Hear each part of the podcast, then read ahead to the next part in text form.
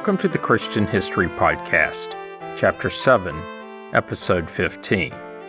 Last week, I continued working through Joshua 11, covering the waters of Merom, the places called Misrephoth Maim, Mount Halak, and Bel Gad. All places that would be conquered by the Israelites, led at the time by Joshua, and sometime shortly after arriving west of the Jordan in Canaan. If you missed that episode, you should really go back and give it a listen. This week, I'm beginning with the next place I haven't covered Anab. And with that, let's get started. Before getting to that place, I need to level set with the last two paragraphs in chapter 11, as they provide a neat summary of all that Joshua did.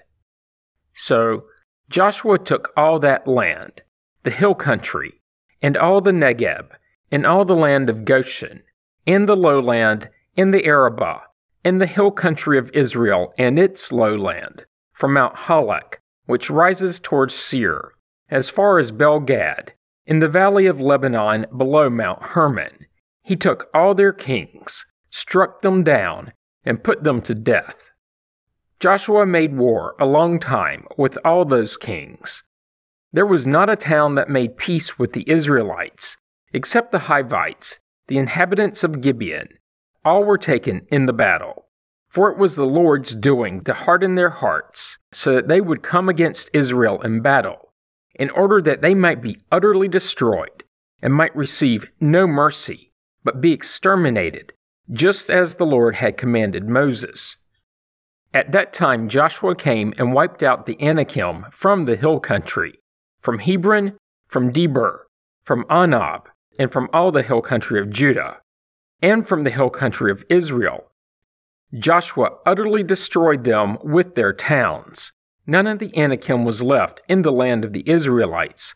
Some remained only in Gaza, in Gath, and in Ashdod. So Joshua took the whole land, according to all that the Lord had spoken to Moses, and Joshua gave it for an inheritance to Israel, according to their tribal allotments, and the land had rest from war. While I've covered most of these places, it does present two that are new. Of course, Anab, then Ashdod.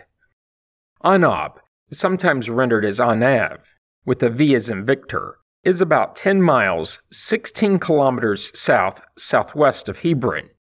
This places it in southern Canaan, to the west of the Dead Sea, so, between that saline body and the Mediterranean coast, what's thought to be the site has uncovered archaeological ruins. Other than these ruins, there really isn't anything of consequence in the outside record, which parallels the biblical text as it's only mentioned in Joshua twice. Once in chapter 11 where it's used as a geographic reference of the extent of the land conquered by Joshua. It merited another mention in chapter 15 as being in the territory allotted to the tribe of Judah, specifically in an area frequently referred to as the hill country. And that's the little that's known about Anab. Next up is Ashdod, which provides me with a little more material. This mention in Joshua is the first appearance of Ashdod in the biblical text. Like Anab, Joshua chapter 15 would relay that it was allotted to the tribe of Judah. And this presents an interesting point, one that has a bearing on the later story. It should have gone to Judah, but since the giant Anakim remained there, it's likely Joshua and the Israelites from that period did not conquer or capture the town. This is confirmed in 1 Samuel 6, when the town was controlled by the Philistines. Backing up a chapter, in 1 Samuel 5, the townsfolk make another appearance.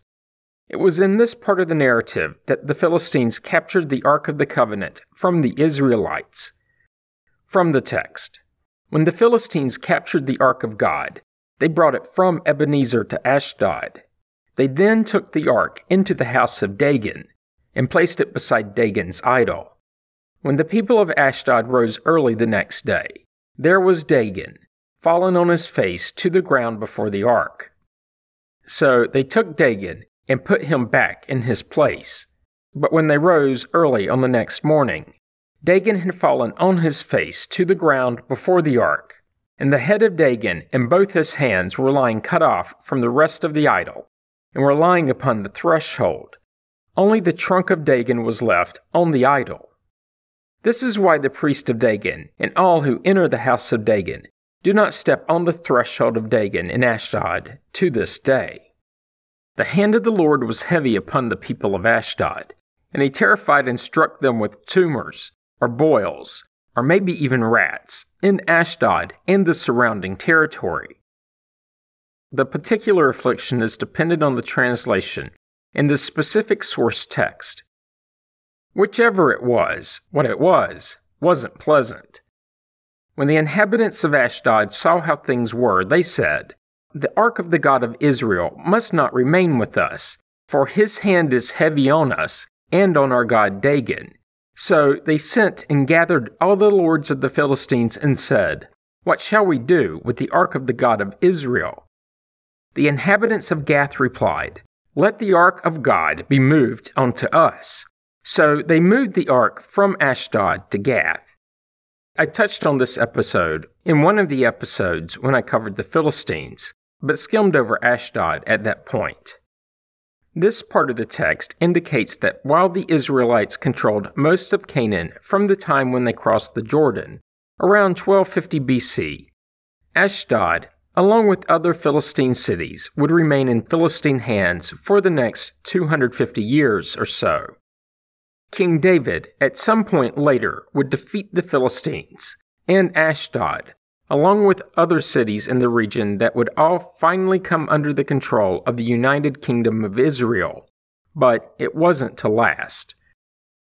There is a mention in Isaiah 20, but I'll get to that when I cover the outside record.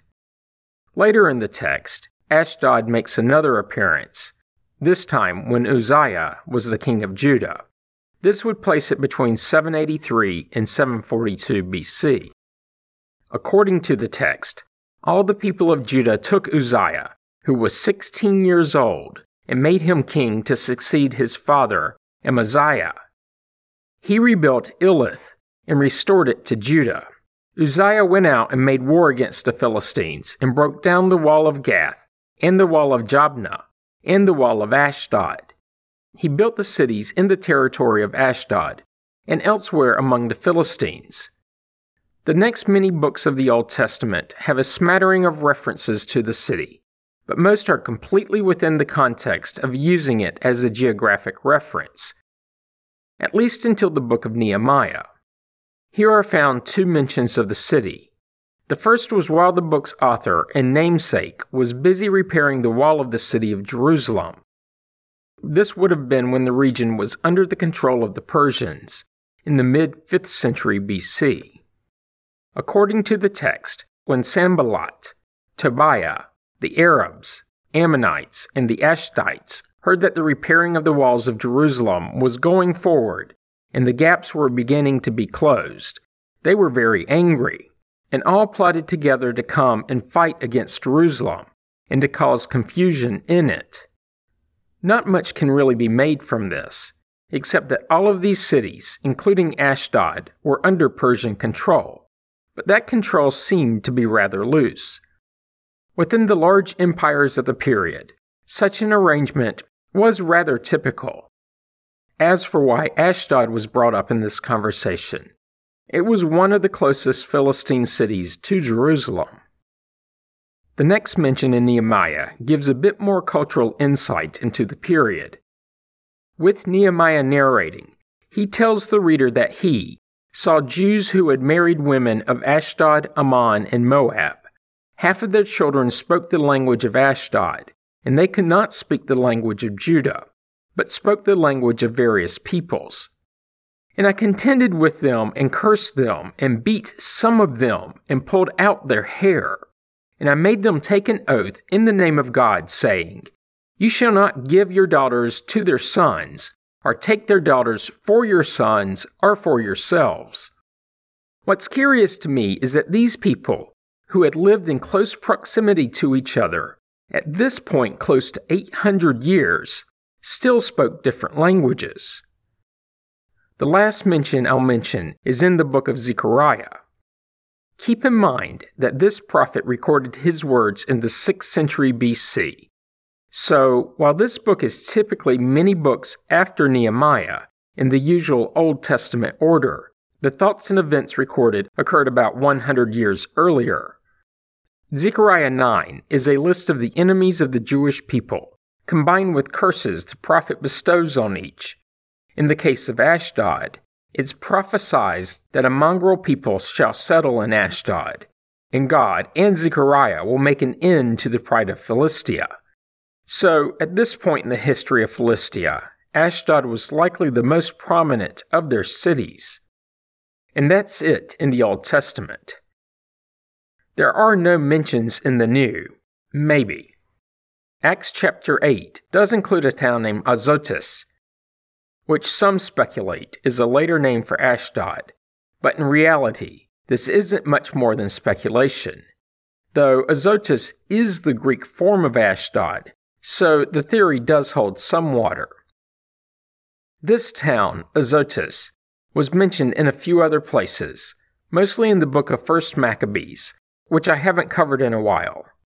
As a reminder, this text dates to about the 2nd century BC and is sourced from the Greek Septuagint, with the original Hebrew text having been lost. Catholics, along with the Greek and Eastern Orthodox churches, consider it to be canonical but neither Protestants nor any major branches of Judaism do not, though some Protestants consider it to be an apocryphal book. Because of this, it's included in the text of the New Revised Standard Version I use for the podcast, with that translation duly noting the status I just covered. All of this finally gets me to the outside record. Archaeological findings dating to the Neolithic era have been uncovered, but this was a meager three stone tools. The conclusions from this are extremely minimal. While these tools could have been in use at the site as early as about 10,000 BC, the fact that there were only three found tend to indicate something else, that they were likely left there at a later date and the place that would become the city was not regularly inhabited that early. There are many more findings dating to the Bronze Age. This is the least surprising thing of all, as that was just before when the Israelites returned, and the city is mentioned in Joshua. As has been the trend of Canaanite cities of that time, Ashdod was built on a hill, a tell, making it more defendable than if it had been built on the nearby flat plain. The dating of the artifacts from the Bronze Age places the earliest, somewhat large occupation around the 17th century BC, which would mean about when Jacob and family were traveling to Egypt, and close to 500 years before the Israelites would complete their Exodus journey and cross the Jordan. It was about this time that the city shows evidence of a wall along with two gated entrances. Later Ugaritic texts mention the city, with these texts dating to the same period, so in the mid 2nd millennium BC. The texts of the text show the city to be a focal point for purple dyed woolen fabric and garments, likely the same Tyrian purple I covered in depth a few episodes ago. A couple of centuries later, towards the end of the 13th century BC, the city appears to have been taken by the Sea Peoples. This was about when the Israelites would show up and record what was mentioned at the end of Joshua 11 that the Anakim giants still lived in the city. The rule of the Sea Peoples, thought to be one and the same as the Philistines, would bring great prosperity to the city, to the point that it was one of the five cities of the Philistine Pentapolis and was important enough that it earned the right to house the Ark of the Covenant after it was captured from the Israelites, like I covered earlier. The other cities of the Pentapolis were Ashkelon and Gaza on the coast, and Ekron and Gath in the interior regions. Fast forwarding a few hundred years, around 950 BC, the city would be destroyed by the Egyptians, at the time ruled by Pharaoh Siamun. This was during the Third Intermediate Period and the 21st Dynasty. I covered this pharaoh a few episodes ago. He's the ruler thought to have given his daughter to Solomon to marry, found in 1 Kings 3. A few chapters later, in 1 Kings 9, the Pharaoh would capture the Canaanite city of Gezer and give it to Solomon as a dowry. The sacking of Ashdod may have been part of this conquest, though there's no mention of it being given to Solomon. Do recall that this would have been in the period between when King David, Solomon's father, captured Ashdod and when it was lost, only to be recaptured a few hundred years later by the Judean king Uzziah. While this doesn't completely clear up what happened in Ashdod and who ruled it in these years, it does seem to indicate that the Egyptians were involved for some of the period, and that it had been independent before they came along, and possibly after. There's also another theory, and that's that after it was captured and razed by the Egyptians, it was abandoned, not being rebuilt until at least as late as 815 BC. Shortly after this date, the Neo Assyrians would invade and control the region. Then, in the mid 8th century BC, the city would lead a revolt against the Assyrians, with the Philistines, Judeans, Edomites, and Moabites joining the fight on their side. During this period, it appears that another Philistine city, Gath, was being controlled by Ashdod. The Neo Assyrian king Sargon II would send a general to lead the fight. This was referenced in Isaiah 20, which reads In the year that the commander in chief, who was sent by King Sargon of Assyria, came to Ashdod and fought against it and took it. In the King James, this general is given a name, Tartan. Isaiah then foretells the defeat of the Egyptians and Ethiopians. A couple of hundred years would pass until the late 7th century BC, when it was said that Egypt besieged the city for 29 years, at least according to the 5th century BC Greek historian Herodotus. How a 29 year siege was even possible was not mentioned in his writings. In my mind, he was telling of a nearly 30 year Egyptian control of the city, and something was lost in translation. It's thought that the mention of Ashdod in the little referenced Old Testament book of Zephaniah may refer to this siege.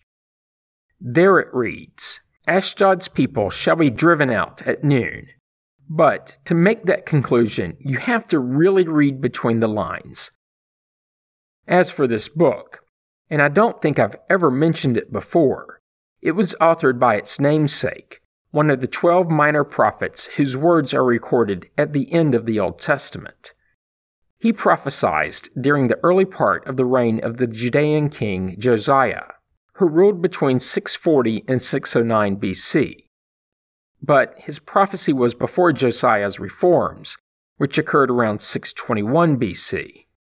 Ashdod, like all of the other cities in the region, would be defeated by Nebuchadnezzar in 605 BC it would be rebuilt by the Persians in 539 BC, then reconquered by Alexander in 332, beginning a period of Greek control over the city and region. This is when it's thought the city's name was changed to Azotus, and leads to the potential reference in the book of Acts. While under Greek control, the town once again flourished, at least until the Hasmonean uprising, aka the Maccabean revolt, between 167 and 160 BC. The record shows that during the rebellion, Judas Maccabeus gained control of the city and laid waste to it, though that does not mean the city was abandoned, because in 147 BC, Judas's brother Jonathan captured Ashdod again, and this time destroyed the temple of Dagon. Some believe this was the same temple mentioned in 1 Samuel where the ark was temporarily kept. All of this gets me to the Roman period. The Maccabean revolts led to a near complete destruction of the city. Roman general Pompey would restore its independence, though only in a limited fashion, as it did remain part of the Roman Empire. He would do the same for several other nearby coastal cities. This led to an economic uptick in the city and region. Then, a few years later, in 55 BC, more fighting hit, with the city bearing the brunt of the destruction, though not to the extent of that seen in the Maccabean revolts. As the fighting subsided, Roman general Gabinius helped rebuild the wall around Ashdod, as he did with several other regional cities that had been left without protective walls. In 30 BC, Ashdod came under the control of King Herod the Great. Herod would give the city to his sister Salome. It would remain in her family through the time of Christ. During the 1st century AD First Jewish Roman War, Emperor Vespasian would have a Roman garrison stationed in the city. The thinking is that this was likely to keep a large Jewish population who resided there under control. Shortly after this, 2nd century writer Ptolemy would describe it as a maritime city. Do note that it's about 4 miles, 6 kilometers from the coast. Josephus would do the same, though in other writings he said it was inland. This may have been due to two different places sharing the name, which is also why there's a small bit of uncertainty around the city named in the book of Acts. In order to help clarify the situation, a quick sidebar on the geography of the city. Ashdod is about 33 miles, 53 kilometers to the west of Jerusalem. The other Philistine city of Ashkelon is about 12 miles, 20 kilometers to the south. The modern city is large enough that it covers what used to be two different cities, one on the coast and the other a few miles inland when they were two distinct cities, so throughout the era that I've covered thus far, given their proximity, they were highly connected. Of course, being on the coast, trade would play a large role in the affairs of the city, but that was hampered slightly by the lack of a natural harbor. The 6th century Madaba map depicts both cities. Back in the history, the Roman Empire slowly morphed into the Byzantine, who would continue to control the city until the invading Muslims in the 7th century. But before that, around 500 AD, either a church or monastery was built there. After the Muslims took charge, the building fell into disrepair and disappeared until it was uncovered by archaeologists in 2017. The city would trade hands back and forth between the Muslims and Crusaders until the Europeans were driven out of the region in the 13th century. After that, you should know by now what happened. The Muslims, Ottomans, and finally, following World War I, the British, as part of Mandatory Palestine. When the nation of Israel was established following World War II, Ashdod was within the territory allotted to it, but just barely. Of course, there was an immediate war, with the Egyptians almost instantly seizing the town. It would become the northernmost place they occupied. After about five months of fighting, the fledgling Israeli army forced the Egyptians to withdraw, and the Israelis regained the city. A year later, the armistice agreement cemented their control, but the population had been driven away due to the half year battle. The Israelis would completely rebuild it essentially razing the ruins and master planning the city. About 15 years later, an artificial harbor was built which allowed a port. And that's the city of Ashdod, and a good stopping point for this week's episode.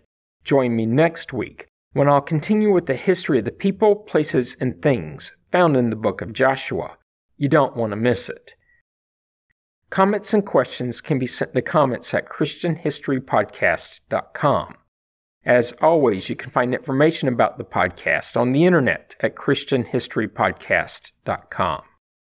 This week, help others to find the podcast by leaving a positive review on iTunes. You can find the Facebook page by searching the phrase Christian History Podcast as three separate words. Once there, be sure to like the page so that it's easier to find later. Finally, if you're enjoying the podcast, subscribe so you get the episodes as soon as they are released and you don't miss out. Thanks for listening, and have a great week.